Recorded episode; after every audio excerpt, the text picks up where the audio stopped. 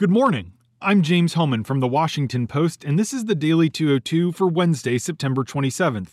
Today's big idea the Senate is coming apart. Roy Moore's victory in Alabama and Bob Corker's retirement in Tennessee last night sent shockwaves across the Capitol and shivers down the spines of institutionalists in both parties.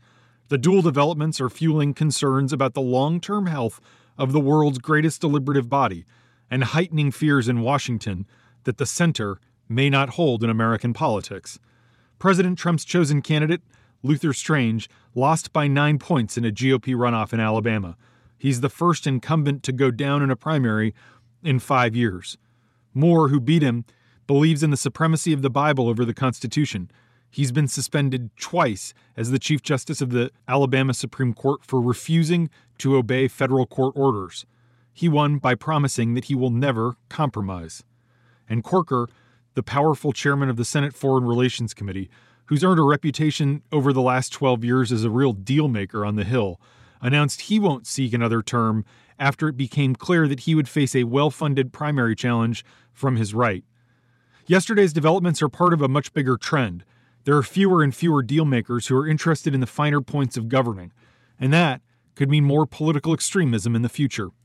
John McCain, a giant of the Senate, is battling brain cancer and he said this week that his prognosis is not good. There's talk among top Republicans in Washington this morning that the results in Alabama may prompt additional retirements and will embolden potential primary challengers next year who had been torn about whether to go ahead with it. We already knew Arizona Senator Jeff Flake was in trouble. Now, Nevada Senator Dean Heller and Mississippi Senator Roger Wicker both have cause for concern. For the first time since 2006, Republicans have full control of the federal government, both chambers of Congress, the White House, and the Supreme Court. But Republican leaders have been unable to capitalize on this immense power. Take the failure of the Cassidy Graham bill, which was the Republicans' last ditch effort to make good on their seven year promise to repeal the Affordable Care Act. Angry voters react to this dysfunction not by electing people who want to fix the gears, but instead sending people who prefer to pour more sand in them. A handful of the Senate's most moderate Democrats might also lose next year. Even though Trump's relatively unpopular nationally, Republicans could pick up Senate seats in 2018 because of the nature of the map. Several Democratic incumbents are up for re-election in ruby red states, from West Virginia's Joe Manchin to Indiana's Joe Donnelly, North Dakota's Heidi Heitkamp, and Missouri's Claire McCaskill. If any of them lose, they're almost certainly going to be replaced by much more ideologically rigid lawmakers who have less of an incentive to reach across the aisle. Bottom line, the Senate is changing. It's becoming harder and harder for moderates to govern. And that's the big idea. Here are three other headlines that should be on your radar. Number one Trump on Tuesday thanked China for helping rein in North Korea and claimed that international pressure on the rogue regime is beginning to work. His remarks appear to reflect an attempt at lowering the temperature after days of heated rhetoric from both sides.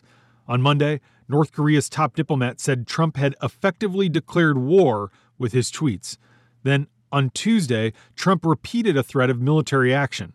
But his language was mild by comparison to his vow last week to, quote, totally destroy North Korea if necessary to protect the United States. Number two, the acting head of the Drug Enforcement Administration told staff members last night that he is planning to step down from his post in less than a week. Chuck Rosenberg has earned a reputation as someone willing to put himself at odds with his bosses in the White House and Justice Department. He garnered attention in July when he emailed his staff rejecting Trump's comments suggesting that criminal suspects might be treated roughly when being put into police vehicles. It's not clear who his replacement will be. Number three, Trump told lawmakers yesterday that he is backing off his vow that the private sector should help pay for the infrastructure package. Previously, the strategy to finance this package aimed at luring private investors to foot the bill with promises of federal backing. Trump now says such private public partnerships don't work. Instead, the president indicated he would seek to pay for infrastructure upgrades through direct federal spending, either by paying for projects with new tax revenue or taking on more debt.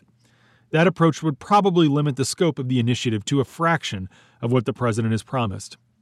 And that's the Daily 202 for Wednesday, September 27th.